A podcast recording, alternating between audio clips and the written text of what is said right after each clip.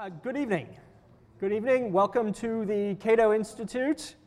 Tonight we are debating the question should libertarians vote?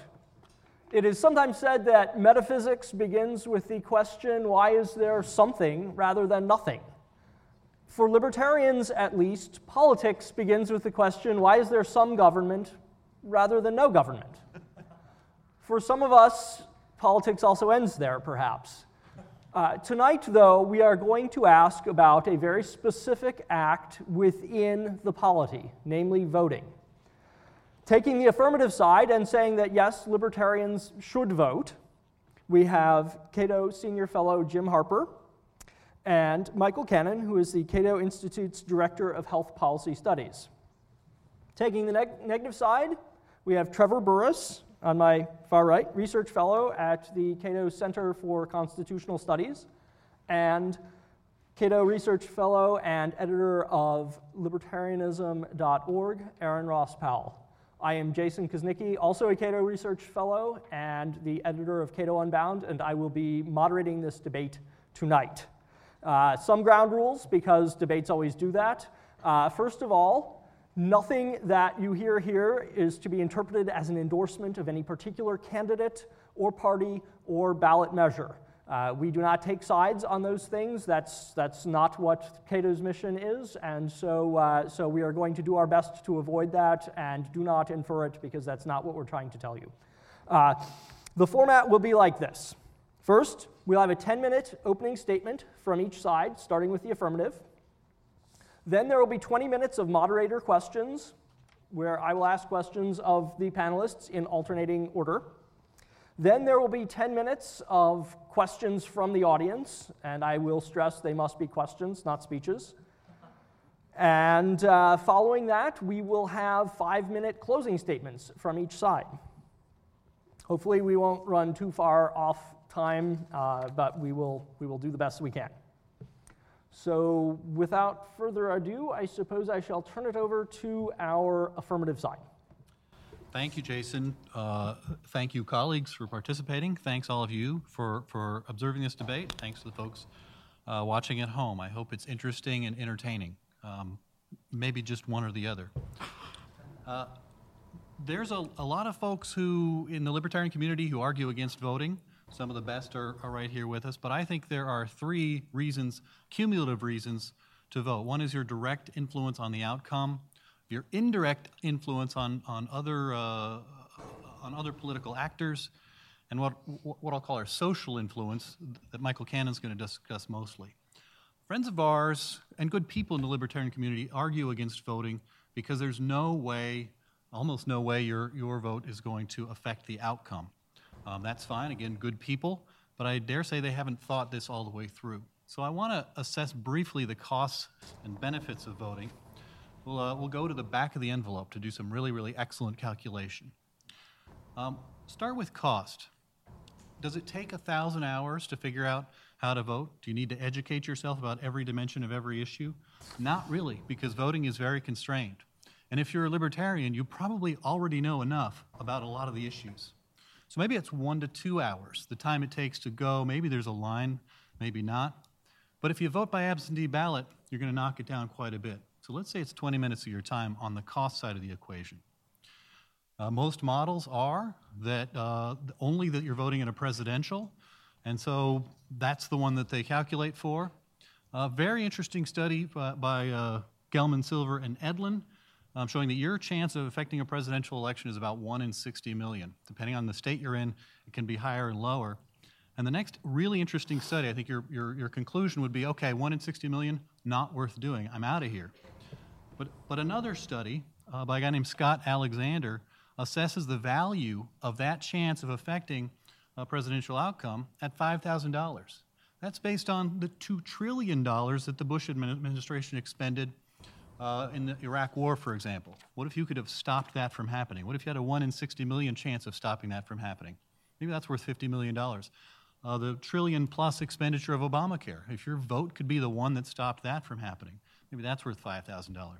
Still, I think that's an overestimate, so let's take it, take it down uh, by, by a factor to $500. Of course, that model of a presidential vote is not the entirety of it. You've got to vote in the Senate. Maybe your chance of affecting a senatorial race are 1 in 1.3 million. Let's throw 10 bucks uh, value at that. A House race, $1.15. Uh, your governor, maybe you can affect things such that it's worth $10 to get a, to be the deciding vote, the chance of being a deciding vote for your governor. Your mayor or alderman, whatever the case may be. The dog catcher, maybe that's worth a buck. There are no um, initiative campaigns in many states are, are, pretty big deals. California has a $9 billion uh, bond issue that, uh, that being the deciding vote on could be quite valuable. So your 1 in 1.3 million chance, and, and tweak these numbers any way you want, let's say it's worth 5 bucks. So you're going to spend a little more time, say 35 minutes, on all of these. Your chance of affecting, of affecting them are small, but the value is quite high. Uh, I put 530 bucks here, but let's say it's more like 53. I think it's at least a close call. So that's direct influence. Then there's indirect influence, and I want to quote one of my favorite scholars on this question, myself. Votes, and, and, this is this comes from experience. Uh, Michael and I both worked on Capitol Hill, so we have some experience. Um, votes are a dazzling Roman candle of information supplied to elected officials, their staffs, political parties, journalists, opinion leaders, and future candidates, to name a few. Um, these witnesses are incorporating vote information, not just outcome, but win loss margins. So they're watching those margins that you create with your vote, even if it doesn't elect or decline, uh, prevent the election of a candidate. And they incorporate that into their actions and assessments well beyond election and inauguration day. We're talking about people who decide to run or decide not to run. We're talking about the parties who decide to get behind candidates or not. We're talking about reporters who write differently about different candidates or parties based on all this. We're talking about opinion leaders, and of course, we're talking about donors. So that's the question of indirect influence, where your vote can have some. I, I, I haven't quantified it like the uh, like the, uh, the the direct influence, but there's also social influence, and I'll hand the the microphone over to Michael Cannon to continue with that topic. Well, thank you, Jim. Uh, thank you, Aaron and Trevor and Jason and all of you. The good news is that libertarians have defeated every threat to liberty on the planet. And the only thing left for us to discuss now is whether libertarians should vote. And if you're the sort of libertarian who does not care about making the world a better place, if you're the sort of libertarian who just wants to complain, who wants to turn people off of libertarian ideas, if you want to confirm stereotypes about libertarians being tinfoil hat wearing basement dwellers uh, who don't care about anyone but themselves, then you should not only not vote, you should brag about how you don't vote. You should blog about how useless one vote is. You should insinuate that people who do vote are silly, ignorant, innumerate, irrational, that sort of thing. If, however, you're the sort of libertarian who wants to make the world a better place, yeah, you should vote. And Jim has talked about the, the benefits of voting in terms of uh, your influence on, uh, uh, on um, policy outcomes or why, from a strictly financial cost benefit perspective, it can be economically rational for you to vote. Yeah, the benefits of voting in terms of your influence on electoral outcomes and policy outcomes, while still not dictatorial, uh, are even greater than Jim suggests. And that's because voting has value apart from its direct effect on vote totals uh, for various candidates or referenda. And that's primarily because a lot of people see voting as an act of caring. So here's a thought experiment. Suppose an African American mother approaches you with a campaign flyer and asks you to vote in the presidential election because she fears for her sons if Donald Trump wins and institutes stop and frisk policing nationwide. Now, a significant share of, of African Americans already believe that libertarians are full of it and really only care about preserving white privilege. Uh, if you tell her, I agree with you, but I don't vote. Now, let me tell you why libertarians are your real friends. What do you think she's going to think? Is she going, or is her mind going to be open to your ideas after you've told her that you don't vote? Or what about a Latina who asks you to vote because she fears house to house sweep in Hispanic neighborhoods that end in the federal government uh, deporting her grandmother? If you give her the same answer, what, is she going to believe the libertarians are her friends? Um, would you believe it? If you don't vote, some people are going to think you're selfish, and most people don't open their minds to what selfish people think. And that not only applies to you, it applies to every libertarian, including every libertarian who listens to you and anyone you might persuade to become a libertarian. Aaron and Trevor have thousands of obedient followers on Twitter. One more? There we go. thousands of obedient followers on Twitter. If they broadcast to their followers that voting is a good idea, their thousands of Twitter followers will vote, give or take. Um, if they broadcast that smart people don't vote, then their obedient Twitter followers will not. And their the decision, so the decision to make not voting your thing affects more than just one vote. And, and what if all libertarians made not voting their thing? What if, who have we got here? PJ O'Rourke, Charles Murray, uh, uh, Matt Welch, Nick Gillespie, Gillespie Kennedy. Uh, we've got Gary Johnson there, John Stossel, Drew Carey, uh, libertarians with a lot more Twitter followers than any of us have. If they decided, ah, voting is irrational and it's not going to have an impact, and they broadcast that message to their follower, their Twitter followers, a lot of them are going to be libertarians. We're going to depress the libertarian vote even more. Uh, and uh, and what if, what about what if uh, Penn Jillette did the same thing? He's got about two million Twitter followers. What if Matt Stone and Trey Parker, who a lot of people, the creators of South Park, who a lot of people suspect are libertarians, came out and said we're libertarians? Or maybe a celebrity like Stephen Colbert decided that he was a libertarian. Should they encourage their followers not to vote? Pretty soon, you're talking about a significant number of votes not showing up in the vote tallies of general elections, not showing up in the vote tallies in primary elections, which are arguably even more important, uh, or even in the polls of likely voters, because pollsters screen for uh, whether you voted or not, or are likely to vote in the next election. And that's going to skew how politicians, and if you don't vote, if libertarians don't vote, then their views won't show up in those public opinion surveys of likely voters, which are the most influential surveys, the ones that politicians pay the most attention to. But if they, but they could show up our, our views could show up if libertarians play our cards right. Now, the late great economist Glen Whitman once wrote, okay, Glen is not actually dead. Glen is just a right, he's a writer in Hollywood now, and he wrote this just a week ago. Glen writes that this whole question is just a classic collective action problem. He says libertarians would all be better off if they all voted, because we'd be able to pull political parties and, uh, and policy outcomes in a more libertarian direction. Yet each individual libertarian has a big incentive not to vote, because if I don't vote, I get to spend time doing other things, and you're right, it's not likely to affect the ultimate outcome. But if every libertarian follows that incentive and chooses not to vote, then we're all worse off. We don't move policy. Everyone else, that is, the people who believe in uh, liberty or equal dignity for some, but not all, uh, adapts to this problem the way humans usually do by creating a social norm that people should do the socially beneficial thing. Libertarians would benefit from creating such uh, and adopting such a social norm in favor of voting. This prisoner's dilemma is a repeat game. The optimal strategy is not to defect, it is to coordinate. And there are principled reasons not to vote, but some principles are bad principles. And I vote that libertarians who oppose voting re examine theirs. Now, Jim said we should close with some shameless pandering that portrays us as sympathetic and caring people. He even offered this picture of his newborn son wearing an I voted sticker. To do that, I have three kids. He told me his is cuter, so we can use it. Okay.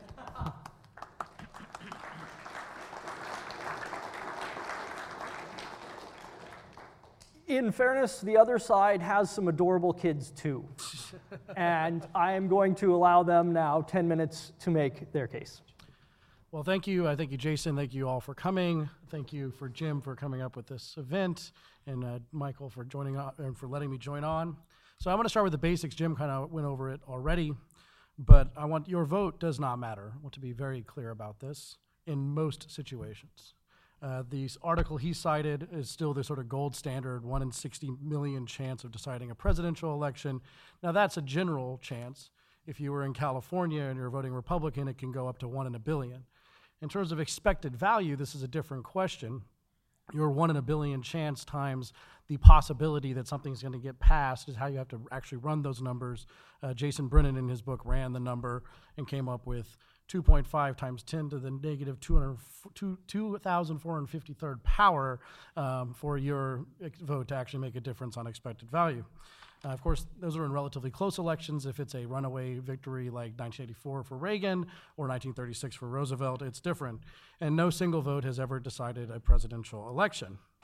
And despite Jim's argument about margins and turnout, it's the same problem. You do not meaningfully contribute to a margin. No politician has ever said, well, I won by 4.000017, and if I would have won by 4.0018, uh, then, I, then I would totally have a mandate. That has never happened once in human history.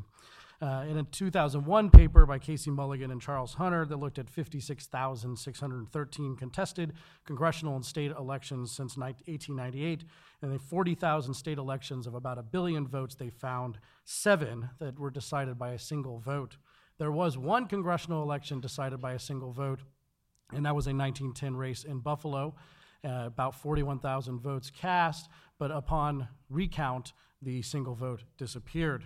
Which gets me to Bush v. Gore. You might be thinking that your vote, single vote matters because of Bush v. Gore. Bush v. Gore, Bush v. Gore actually proves that if a presidential election ever comes down to 500 votes, it will be decided by courts and lawyers and not by the actual voters.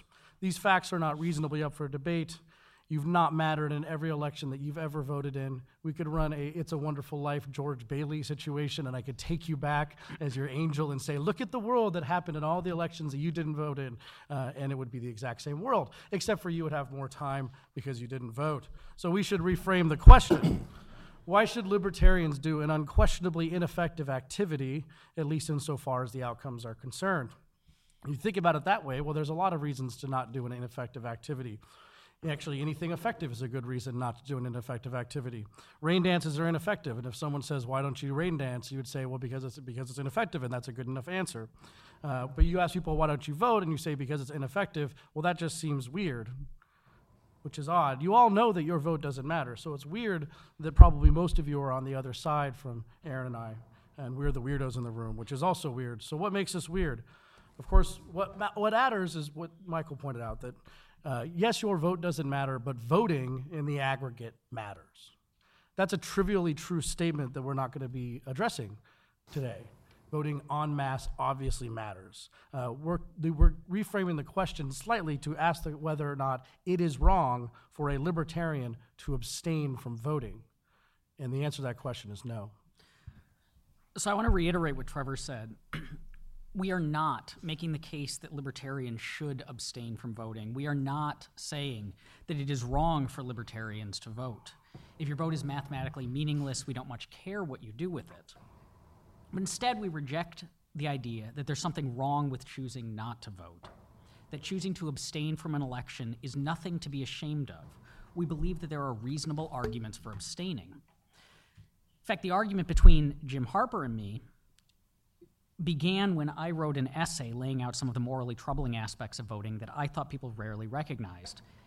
Jim responded with a blog post titled, Don't Not Vote. That's what we're pushing back on. Now, vegetarians abstain from eating meat because they believe that there are morally troubling aspects to it that cut against the benefits and tastiness and perhaps health. And they do this knowing full well that any individual's decision to not eat meat won't save the life of a single animal. Yet we don't take this as evidence that they're behaving irrationally. And what about Quakers, many of whom don't vote? What about Jehovah's Witnesses, who see voting as clashing with their principles? Do we condemn them for f- not fulfilling their civic duty? Are their principles stronger or better than ours?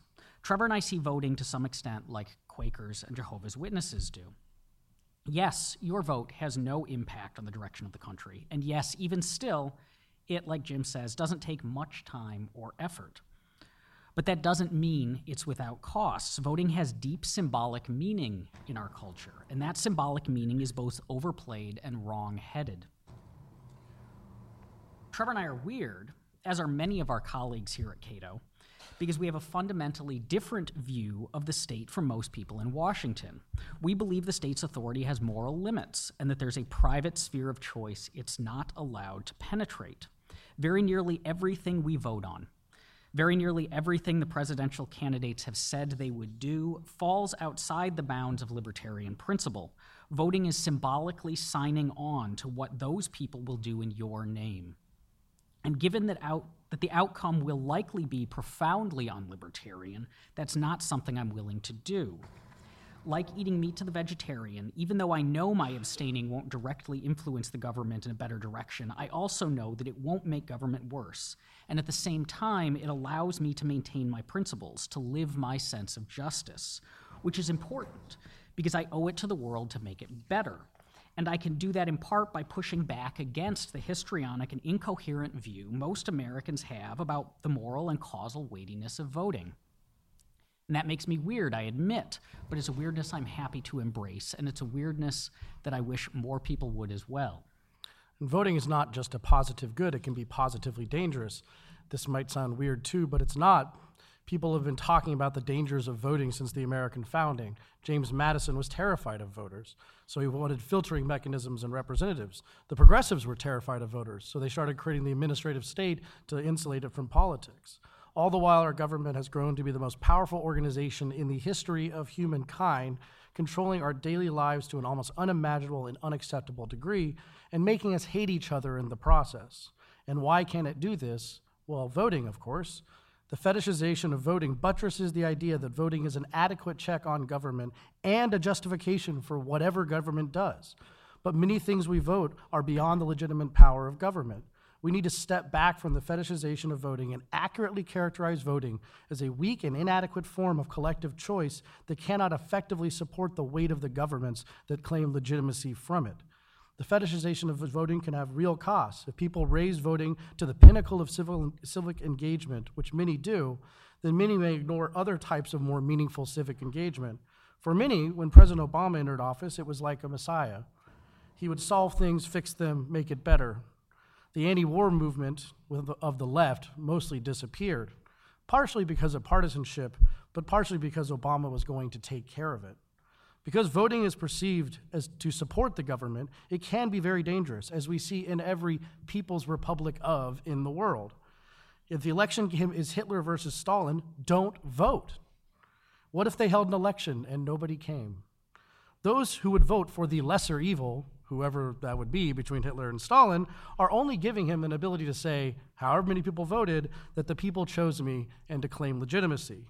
My vote doesn't matter, and my non vote, your vote doesn't matter, my non vote doesn't matter. It's symbolic. So let's agree that both are symbolic. You can vote for the candidate you enjoy and, and feel like you're doing your duty, and I don't. I symbolically non vote. But it's important for me to stand up and remind people what's wrong with voting on the things that we do. If there was a national referendum on a national haircut, and we started having a discussion about whether or not you're going to get the hippie or the marine, and people started coming out and saying, make your voice heard, put up signs in your yard. Don't you believe in democracy? Someone has to stand up and say, We do not vote about these things loudly and without shame and honestly. And we'll be the ones who do that. Thank you.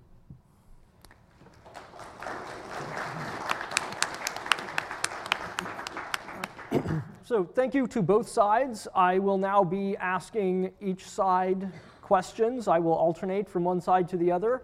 I will, however, tolerate some impromptu cross examination and some back and forth here because I, I think that's healthy and I, I trust that my colleagues fear me sufficiently uh, to, to respect my authority. So, uh, first question first question is to the negative side.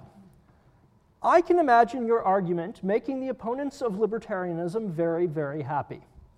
If you don't vote, the median voter is that much less libertarian and the median voter always carries the election. What do you say to that?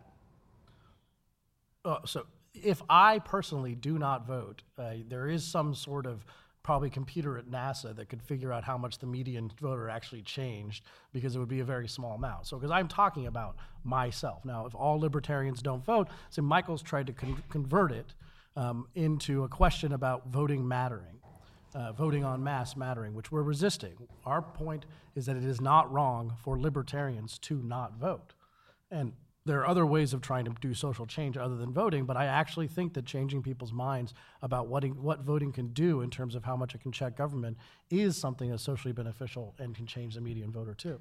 I would also argue that the, the question about the median voter is related to Jim's arguments about adding a co- giving a cost to how much our vote might benefit us or other people, and that they assume that the candidate that we would be voting for stands some chance of winning. And if that's if those arguments work, then they would seem to push in the direction of being obligated as a libertarian not just to vote, but to vote to, for someone, say one of the major two the two major party candidates who can win as opposed to throwing your vote away for someone like Gary Johnson or another independent candidate who stands no chance of winning, and thus your vote stands no chance of influencing things in one direction or another. Can I ask Jim a question? Uh, if it's if it's germane to the Jermaine, what, what do you think is Mike's argument is that throwing your vote away is irrelevant because you're about looking good. But Jim, what do you think about throwing your photo vote away? Oh, I, well, I agree. Is that, is that a good argument? Do you have to vote effectively or just vote? You should vote your conscience. Any, any, Or any not vote vote of your conscience is not thrown away because of the signaling, because of the signaling that it, that it throws out in, in so many, in so many different directions. And even more than that, I mean, a vote for a third party candidate is, is not a thrown away vote if what you're trying to do is build support for that perspective over time. And the way you do that is by having more votes in that column this year than you did last year or the year before. One way you do that. And and and you can't just assume that other people don't exist and we're only talking about Trevor because Trevor actually influences more people than just Trevor. Trevor has some in more than maybe he thinks. And so we can't just assume that uh, you're making all these decisions in a vacuum and that other people don't exist. So a vote for a third party candidate is only a thrown away vote if you think the only thing that matters is whether your vote will be the deciding vote on who gets to be president uh, or who wins this election or that this year. Okay, I'm going to move on to the next question. This is for the affirmative side. I can also imagine your argument making the opponents of libertarianism very, very happy. Because if all libertarians voted, it is still at least conceivable that we wouldn't win. But, but the decision would be perhaps uh, said to have more of a popular mandate. After all, you voted, and this is the collective decision in which you have participated. What do you say to that? I, I think that whole um, uh, the, the whole argument that voting symbolically legitimizes or makes uh, uh, uh, what the government does or makes us responsible for what the government does is nonsense. Democracy is like two wolves and a sheep voting on what to have for lunch. If the sheep screams, I vote no, that doesn't legitimize the process. It, there's nothing, I mean, you can vote for whoever you want, for, for whatever reason you want. What a vote is, it, is you are registering your opinion about how the, and your influence, such as uh, a vote is, about how the government is going to use its coercive power. And if you say, I don't want it to use its coercive power, you, if you want to send that message, you can do that. And there's nothing le- that, that legitimizes the state about voting for, you know, you could vote for Ayn Rand if you wanted to. You could vote for John Q. Anarchy if you wanted to. You could vote for Boaty McBoatface. And, and, it, that, and there's nothing that uh, legitimizing about that. It doesn't make you responsible for what uh, the leaders elected by all the other people do with that power that they In, achieve. in brief, I want to, I want to, before I get to my answer, I want to, want to discuss some point of, of agreement among us. Uh, Aaron and Trevor each said that they were weird, and, and that's one point of agreement. Uh, but I do think, but I do think that the example of the national haircut was a barb thrown in the direction of the bald guys, and I understand. This is shirts for skins if you understand what understand. you were doing there. When the revolution comes. So, so if I if I may move on, On, the, on the question of does voting ratify the outcome, I'm actually inclined to believe that there is a minor signal sent by participating in the vote, um, and and maybe someone somewhere on the on the pro big government side says, look at all the voting participation uh, that there, that there is, therefore the outcome is valid. Uh, but that is a, a minor and rarely used signal as compared to uh, the margins of victory and loss in, uh, in, in the electoral races themselves, because those are used by, again, congressional staff, funders, future candidates. The signal, signal that's given off by the, the, uh, the margin of victory is much more powerful uh, in many different instances than the ratification, so-called, of, uh, of uh, the, the democratic process by the fact of participation. Can I respond briefly to Mike? yes. So on the sheep, it seems perfectly reasonable for the sheep to, instead of saying, I vote no, saying, you don't get to vote on this. This is not the kind of thing that we vote about. Um, also, voting that people don't use coercive force seems like an argument for about more about ballot initiatives or similar things where should we make X illegal, yes or no, and saying no, we should not make it illegal would not seem to violate libertarian principles or my libertarian principles, but it certainly doesn't seem to apply to candidates or anyone who has a reasonable chance of winning because they are they may have some things that we think are libertarian, but they're going to do lots of things that are not. It's not about an abdication of use of force. And thirdly, for the social signaling perspective, my sense is that people take voting unseriously. So, writing in Mickey Mouse or writing in a pretend candidate or writing in Ayn Rand as Vermin supreme. at least as offensive um, and off putting as abstaining from voting. Is it just going to the booth? Is this all that you require of me to not think I'm a weirdo? Do I, I can go to the booth and I can vote for Boaty Can I leave the ballot McBoatface? blank? Um, or, or just leave the ballot ballot blank? Is that more? Is that better? Can we have a yes or no on that? And then maybe move on? Um, I'm not sure it was a yes or no. What can you? Is it What is okay the thing I to need to just do? go to the ballot box and cast a blank ballot to satisfy the requirement to your the- mind? the- uh, uh, of I think the, the- the to get degree- the benefits of signaling.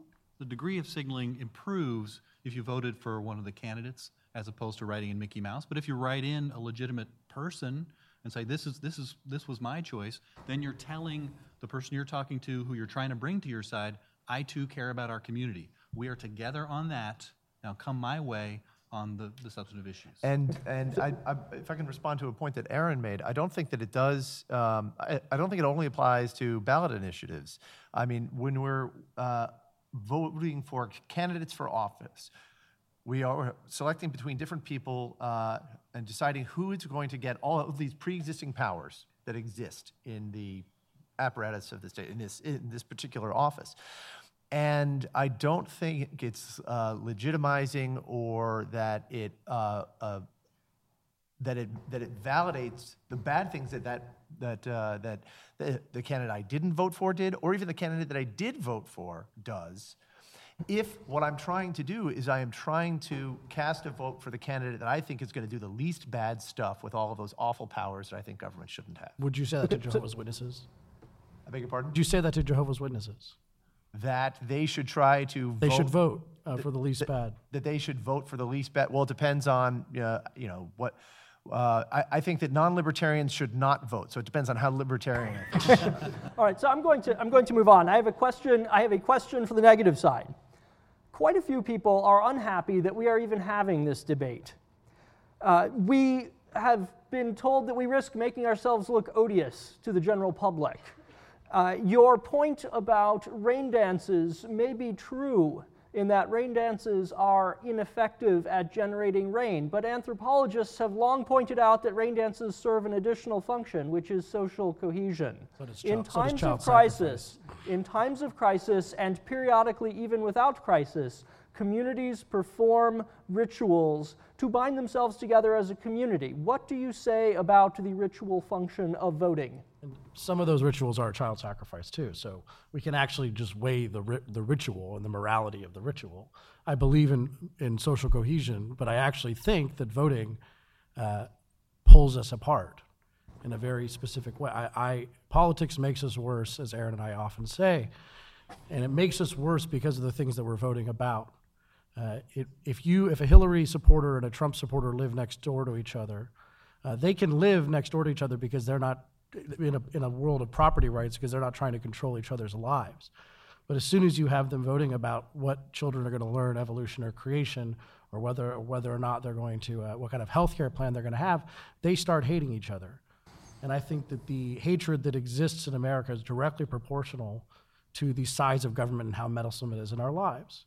Um, preparing for this debate, I was looking for texts about principled non voting that were not anarchist texts. Uh, the ones I found were all Christian texts. Uh, they were all Mennonites, Jehovah's Witnesses, Quakers writing about why they don't vote. And one of the most common ones was that it makes me hate my fellow man. And I do not follow Jesus' commandment to love thy enemy when I'm involved in a political system trying to control each other's lives. So, in terms of civic engagement and how much we care about people, I think we have the better argument. um, actually, I think that argument uh, that you just made argues against your position. And here's why. What divides us is not the act of voting or the act that we have the fact that we have different preferences when we go into the ballot box about this haircut or that haircut or what or, or creationism versus evolution it's that the government is trying to impose one answer on everybody. That's what divides us. That's what gets and not the act of voting itself. If the government weren't doing this weren't uh, coming up with a one size fits all rule for everybody then i could teach creationism you could teach evolution we could shave our heads and you could not and we could look better than you. And and we would get along just fine. We would be neighbors we would be different but we would be civil with each other. We wouldn't have any reason to fight because to each his own. But when you say that oh well the problem is voting and voting is what divides us and so we're we libertarian as libertarians are not going to vote then you're making it even harder to get rid of those things that actually divide us. And so for all the reasons that jim and i stated libertarians should vote to try to reduce the, the government's influence over all of the all of these questions and influence Again, it does you're, divide so you keep, Wha- One quick, quick response, and I'd like to move on. you're sliding back to voting in the aggregate versus voting individually. So my individual vote will not move the government in a more libertarian direction. And secondly, from the signaling thing, our argument is that all of this weight that people have that they place on voting and that they think voting is how we participate and that we ought to participate and that if we're serious people we ought to participate in these ways is exactly what we're pushing back against. So we are saying that by voting and by telling people we voted and by signaling that voting is okay we are reinforcing these false beliefs about the scope of government. And so it's not, it would be one thing if we said, I'm not going to vote because I'm lazy, and libertarians shouldn't vote because it's easier to just sit at home and play video games. That would look bad. But responding with the principled argument for why I am abstaining from this particular system seems at least arguably as persuasive in the right direction, or at least as a ray of hope that we will move in a direction where people don't think that this is a legitimate way to choose how we run our lives. Okay, I have a question now for the affirmative side. I'd like to move on. Uh, surveys have shown that less than a quarter of voters know who their senators are. They show that only half of voters know that the states get two of them. Voters often cannot name more than one candidate for the House of Representatives in their district. They can't say what the First Amendment does. Uh, they, uh, they are routinely grossly ignorant about the facts of public policy. These are embarrassing and presumably not limited to the political mainstream. Uh, How do you, how do you recommend that anyone vote in light of pervasive voter ignorance? Like, like Michael, I think that non-libertarians should not vote. Uh, if you know enough about yourself to be a libertarian, you probably know uh, the structure of the government. You probably know that there's one representative in your district and, and two senators for your state. Uh, you probably know how you come out on most issues. So, so that, that doesn't affect our thesis, I don't think, that uh, libertarians should vote. I want to be uh, clear about what we're for, um, connecting actually all three of these questions, because what Michael had said about the intrusiveness of the government, um, it is the kind of things the government is doing uh, that we think are outside legitimate boundaries of government and that people are voting on that is the problem. That's, that's part point one. Uh, secondly, um, for the question of ignorant voters, well, we know why there are ignorant voters because your vote doesn't matter. Like we have an entire system that explains why when you actually own the benefits or the costs of a decision you make, you will make better decisions. Uh, and because voting doesn't matter, that's why there's ignorant voters. Uh, it is true, though, and I think maybe Jim would endorse this. I'm not sure about Mike, but it is true that if you are very, very ignorant on the stuff that Jason talked about, it is probably your duty not to vote. Uh, and it's your duty not to vote because the point of voting is to use the is to affect the coercive power of government. And if you do it from a position where you don't know how many re- representatives you have, you have no idea how many senators there are, you don't know who's running for office, who's controlling, you have no idea, then your ignorance could do a bad thing to people if you were the deciding vote. And this is, I think, a reason to advance our principled objection to voting, because one of the reasons that lots of ignorant people vote is because we as a culture have convinced ourselves that voting is this enormously important thing that everyone ought to do. It doesn't matter how you vote, it doesn't matter who you vote for, but just the way that you vote is the way that you discharge your civic duty. That if you get out there and you do that every four years or every two years, then you've done what you need to do as a citizen and you're done. And if we push back against that by saying, no, voting is like one of the more minor things you can do to advance your civic duty, that would seem to help cut out at least some of the ignorant voters. I'm- I- real very briefly, very briefly. Uh, real movements that, that, that actually rise to the level of being major parties uh, put a good deal of effort into activating their own voters and deactivating the other side's voters, uh, making, making the other side's voters feel demoralized. Right This makes an excellent segue into my next question, actually, which is to the negative side. Might be the only movement that does that for all the other Well, movements. well, take heart, take heart. This week, a poll was conducted. A poll was conducted of the Cato Institute's policy staff. It showed that some 70% of respondents described themselves as regular voters, and another 17.5% were occasional voters. These figures are comparable to the figures for all Americans who have a college degree or higher. I asked the negative side, why are the libertarians of the Cato Institute not taking your advice? I'd start by saying that if if we're going to take having lots of people disagree with us as a sign that we're perhaps wrong, um, that would seem to be a big problem. We're in the wrong Cato building, yes. That, that is how voting works, though, isn't it? I, my colleagues haven't listened to us enough. We don't have a problem with libertarians voting. Uh, the best reason to vote is because you feel it feels good. I mean, because it doesn't matter is part of the reason we don't really have a problem with it. Uh, but, but if you feel like you're discharging some important duty and the costs are not too prohibitive for you, you should vote. Like I am not. We're not arguing for a principled not duty to not vote. I think we, we have in the libertarian community a, a lot of sensible people who understand these dynamics pretty well. That, that statistic you shared, Jason, suggests so. We also have some folks who uh, really enjoy signaling how much they dislike democracy. I dislike the re- results that democracy produces, and my preference is for liberty over democracy. But by publicly expressing revulsion at democracy, I alienate myself from audiences that I could win to my side. So I think it's self defeating to talk a lot, if you don't vote, about not voting and why it is stupid And if. I can build on that, I have a question that I'd like to ask Trevor and Aaron. Uh, I gave the uh, thought experiment of an African American mother or a Latina, uh, but you could imagine any individual who faces a real threat from the outcome of an election, a real threat to their liberty that really that really c- is personalized for them, and, and they're very afraid of that threat. Coming to you, imagine someone like that coming to you and saying, "Will you vote in, for candidate X in this election?" And uh, and what would you say to that if person uh, that includes "I don't vote"? Uh, that includes his statement, I don't vote. What would you say to that person that includes the statement, I don't vote, and how would that advance the cause of liberty? Let me flip that on you because, as you said in your, your introductory remarks, what you're signaling is caring. And these people think that by not voting, what you're saying is, I don't care about your problem. Um, and you work in healthcare policy, and you argue that we should turn healthcare over to free markets.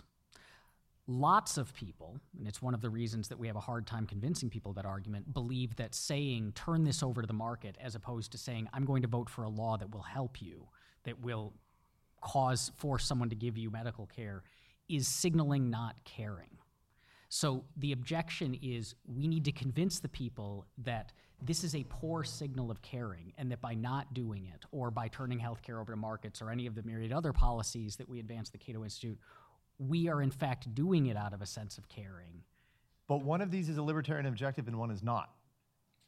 The libertarian objective of turning healthcare over is turning healthcare over to markets. Not voting is not uh, does not reduce coercion in society. You- Okay? you- Uh, your- wait, wait, wait. your- your turning point- healthcare f- o- over from the government to the market reduces the influence of government in society, reduces coercion. So that is the principle that I'm trying, and the and and the um, uh, the inaccurate belief that I'm trying to overcome. Me- Okay. But uh, as far as voting, it's sort of, you know, it's not something we have to take on. This, this, this belief that people have that voting is caring, even if it's false, even if it's as false as uh, the idea that government uh, or that, that, that, that, markets will lead to worse health uh, to worse health care. Even if it's that false, it's not an argument we have to uh, take on because it is it does not involve coercion. So again, I ask you instead of instead of dodging the question, I ask you, what do you say to that voter that that who's very afraid of the outcome of an election, and how does it advance liberty? Uh, I'll tell you exactly what I say to them. Um, so, first of all, it's kind of I when people ask me about voting on initiatives and things like this, because I'm and and I am not. There are times I can imagine myself voting. Um, under certain circumstances where things are small, like in different, based on my cost benefit analysis, and if the government is limited. Now, this is an important point because Jim styled us as against democracy. We're not against democracy. We're against rampant, overpowering, and off the rails democracy, which is what libertarians are against too. I like what you uh, said at first, Trevor. Why don't you come on and sit over here? so, well, but no, but if we're voting, it's a very different moral question if we're voting on a limited government. Uh, it's a different moral question for a libertarian. Uh, in the same way that it could be for a Quaker or someone else with different beliefs. It is if we're voting on courts and stoplights and whether or not there's going to be a road here, uh, when we have a Venn diagram that has broad overlap, uh, that is a very different question on what we're going to vote on. Right. Now, when people ask you to vote on specific things like Mike's, I want to get to Mike's question.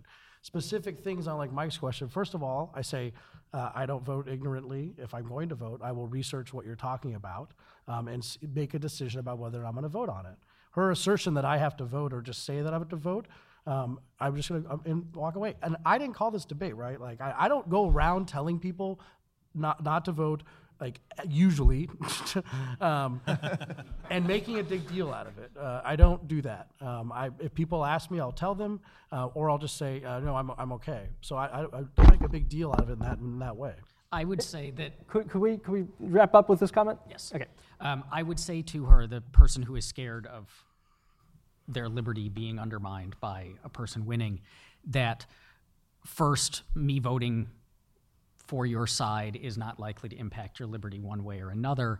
Second, that me living out principles of justice, living out the principles of liberty that led me to believe in libertarianism by not legitimizing what I see as largely illegitimate powers of the government has at least as much of an effect in moving the world in the right direction. And third, that I have, compared to voting, I have dedicated my career to to protecting this person's liberty in all sorts of ways that I think are arguably much more effective than my vote. And so if that's what matters, then I think I'm doing okay.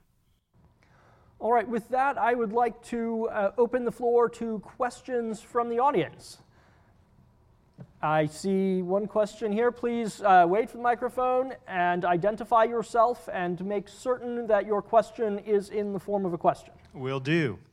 My name is Drew Clark. I'm a columnist for the Deseret News in Salt Lake City, and I'm also working with the Gary Johnson and Bill Weld campaign for president and vice president.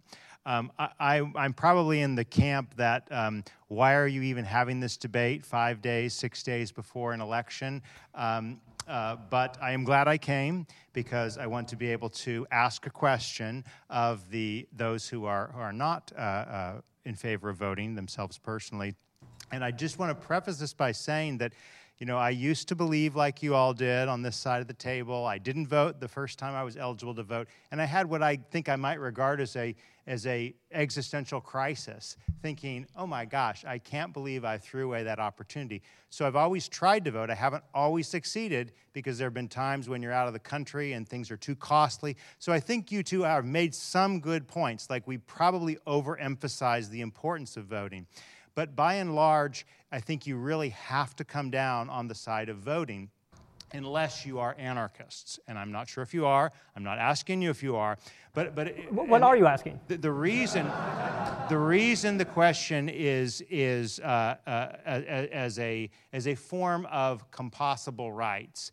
Uh, if I am a uh, believer that my rights need to be compatible with the rights of all other people, you act in a way such that everyone engaging in the same behavior as you would if you're arguing not voting, result in a system where there was, in fact, no legitimacy to the state. So the question is can you believe in a limited state and still abstain from voting?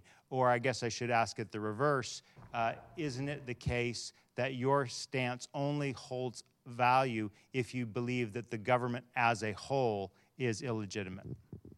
I would push back on the idea that voting is the way that we legitimize government. In fact, I think that there are uh, quite airtight and quite compelling arguments uh, that voting does not legitimize government, and if we're going to legitimize it, we have to do it some other way. So I would I would question just the the very premise of your objection. But uh, and I agree that, as I said, our our argument depends on what this thing that you're affecting, like a like a flea landing on the back of an elephant, but like affecting uh, theoretically what it's doing. Uh, it is it is entirely dependent upon that that question about whether or not I want to participate in something I view as deeply immoral. And there are things that are incredibly. The state does a de, like the drug war, for example, locking people in cages for smoking a, dr- a drug that the majority of people 80 years ago didn't like. Uh, that is deeply immoral, and I don't want to sign my name to anyone who is for that, even if they're for pure political purposes. Even if they're really not against the drug war, but they say they're for it, well, they're still immoral, for, but for a different reason. For voting, well, first of all, I've never met the politician who is voting, who is for all my positions. Um, so, and I, and po- and there's another noise in the system about politicians, because we've oversold. There's another noise in the system I said about with the uh, expected value calculation. Uh, we need to we need to understand that. So in 2006, when the Democrats took the House and the Senate, it was all styled as a as a huge referendum on the Iraq War, and it was time for exit polls showed massive voter interest in the Iraq War. It was time for the government to rethink the Iraq War. That did not happen. Uh, candidates are they're like mirrors. They're nothing until you look at them, and they will change entirely based on when they get in office. So there's a huge amount of doubt about what they will do, including someone who would be for my positions. I, I'm, not, I'm very doubtful they do do anything moral, and I'm going to abstain because of that ignorance. Another question? Uh, let's see. Yes,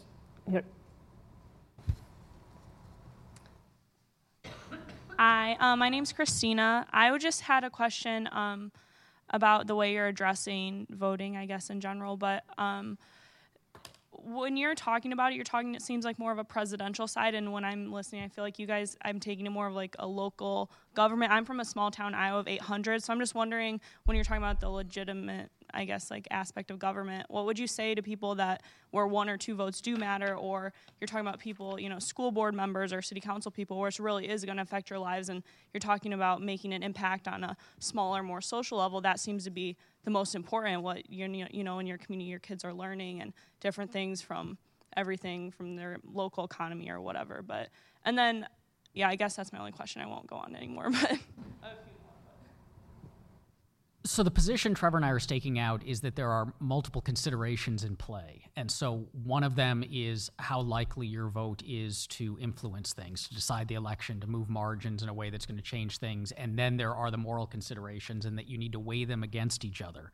And so the smaller the election is, the fewer people who vote, the more chance there is that your vote will matter. And so it may be that you flip to a point where that outweighs our moral concerns but also there's this weird thing that happens in this country when we talk about elections, which is the indignation that we express for people who say that they're not going to vote only really comes up when we're talking about the presidential elections. Lots and lots of us, far fewer of us vote in those small elections as a percentage than vote in the national elections. Um, we don't get mad when people say, I didn't vote in the midterm or I didn't vote in the school board election, even though they have a greater chance of affecting things in those. So we're in this weird situation where rhetorically the the rage that people feel at non-voters is inversely proportional to how much the vote matters.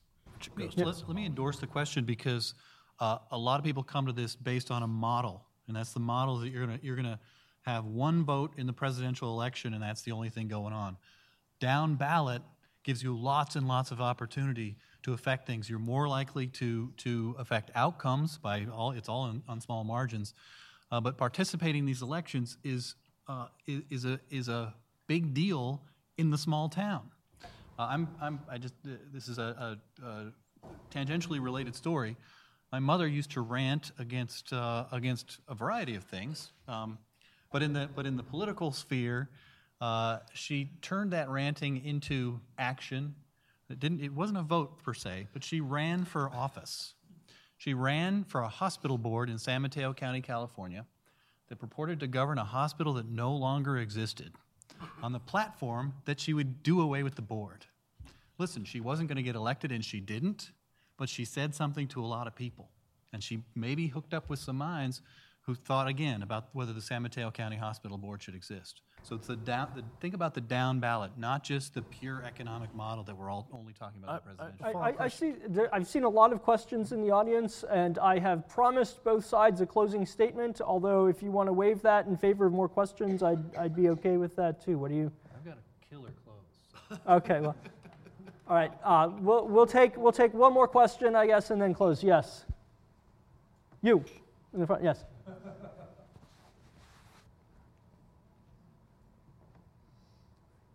My name is Sage Leeson. I would like to ask something in regard to not voting because of ignorance. So, what I'm wondering is why would you promote not voting instead of promoting being informed, educating yourself, and being an ongoing learner? How is that better? Zide. Um, being educated on all of the issues, uh, so not just the presidential election, but the down ballot stuff that Jim is big on, is extraordinarily time consuming. It has a lot of opportunity costs. I mean, there are plenty of issues that I don't have enough knowledge on to say that I could vote in an informed way, one way or the other, and I spend 40 hours a week doing this stuff. So I think that the there the cost the problem with saying to the ignorant voter, become informed, is that it means giving up a lot of things in their lives that they could be doing otherwise that are probably important to them and are probably more important to them than the effect of their single vote. And the ignorant voter que- uh, question relates to the local government question.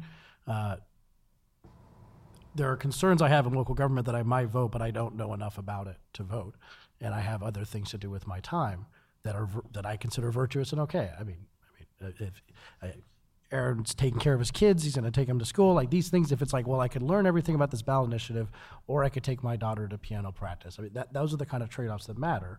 Um, so, and people make those trade-offs in different ways, which is why they're ignorant voters. All right. I think we should move to closing statements. Jim, you have promised a killer close, so deliver. Uh, oops, I played the expectations game wrongly. um, listen, I, er, er, er, around the middle of this thing, I said that I do not like the results of democracy. And when I say that, I'm talking about the war on drugs, and particularly its impact on minority communities, uh, the war making that is a constant feature of United States policy, uh, mass surveillance. The list goes on and on and on. Um, but that isn't a reason not to vote. It doesn't create moral arguments against voting. I think you've got to live in the world. Uh, persuasion is the name of the game. When I worked on Capitol Hill, some professors came in. We're doing, uh, I was doing tech policy. Some professors came in and they said, in 20 years, the whole thing is going to be regulation of bits. Forget about cable, forget about telephone, forget about satellite. It's all just going to be bits. And my colleague and I, we sat and la- looked at him and kind of laughed to ourselves. Well, you've just solved 5% of the problem. That's figuring out what the right answer is.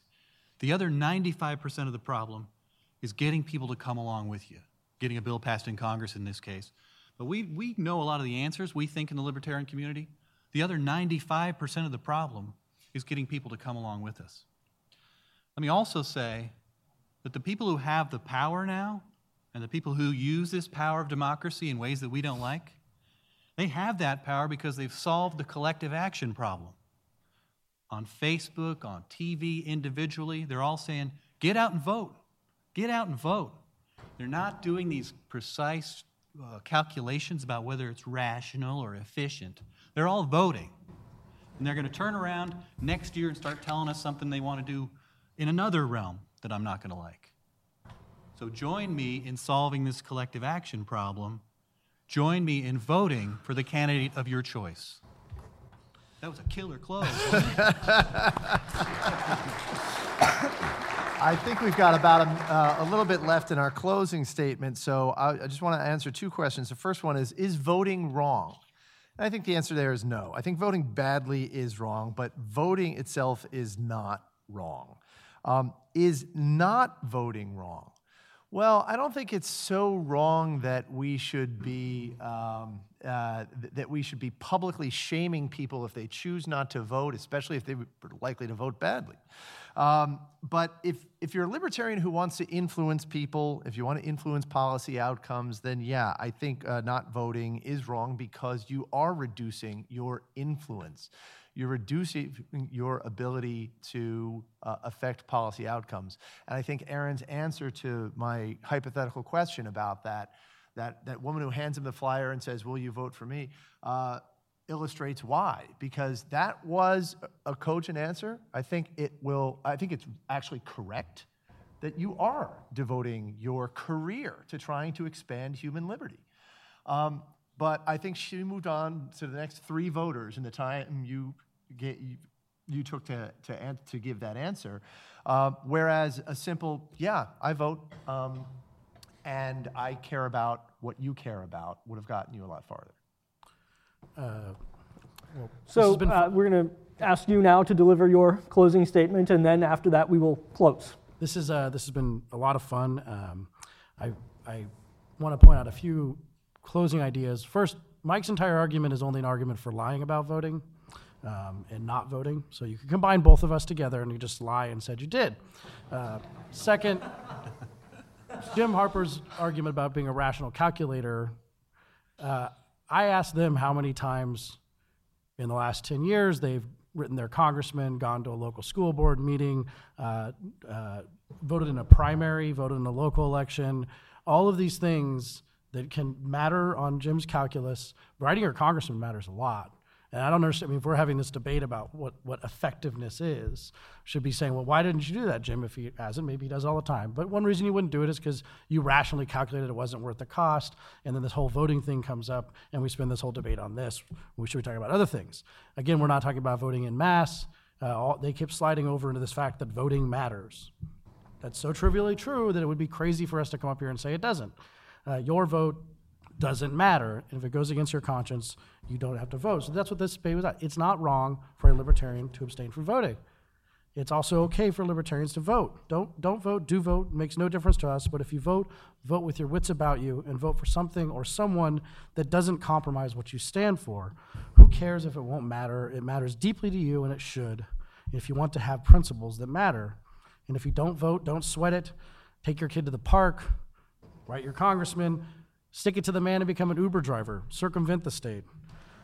you don't have to pre- we don't have to preach the gospel of non voting, but having a mature conversation about the virtues and vices, the powers and limitations of voting is always beneficial, and in many ways it's long overdue. Principles are a very difficult thing to have in the world of politics. In many ways, politics is the art of the possible, is the art of compromise, which means that a principled politician is usually an unemployed one. If you're a libertarian, please don't forget what you stand for, and that's liberty.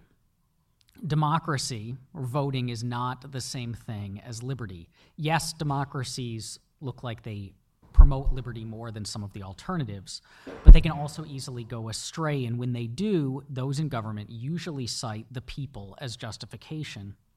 Maybe by consciously not voting, by being able to explain to others why we're not voting, we can change not just the policies of our existing government, but people's beliefs about government. We can say that there are better, more meaningful ways to achieve prosperity and peace and justice. We don't need to resort to the state every time we see a problem, and we can convince them that the state is very often the wrong way to solve those problems. In a sense, the problem with voting as practiced today is that people take it too seriously as a means for achieving good governance. They invest it with too much meaning.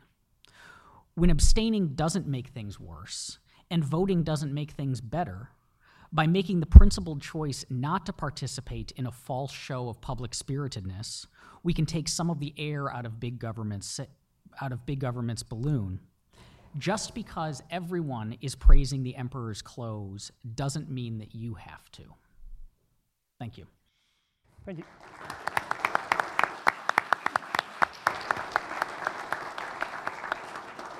So I am, I am not unaware of the irony of asking who won this debate and asking you all to vote on that question.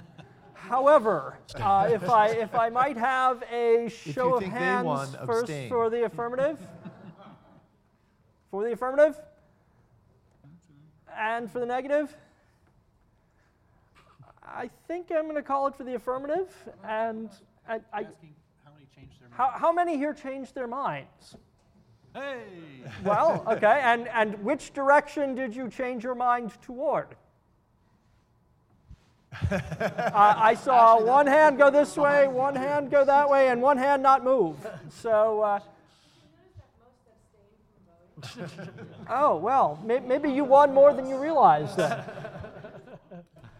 Uh, in any event, in any event, we can uh, continue to discuss this at the reception, which I believe is one floor down in the lobby. Is that correct? Okay, great, great. Thank you all for attending.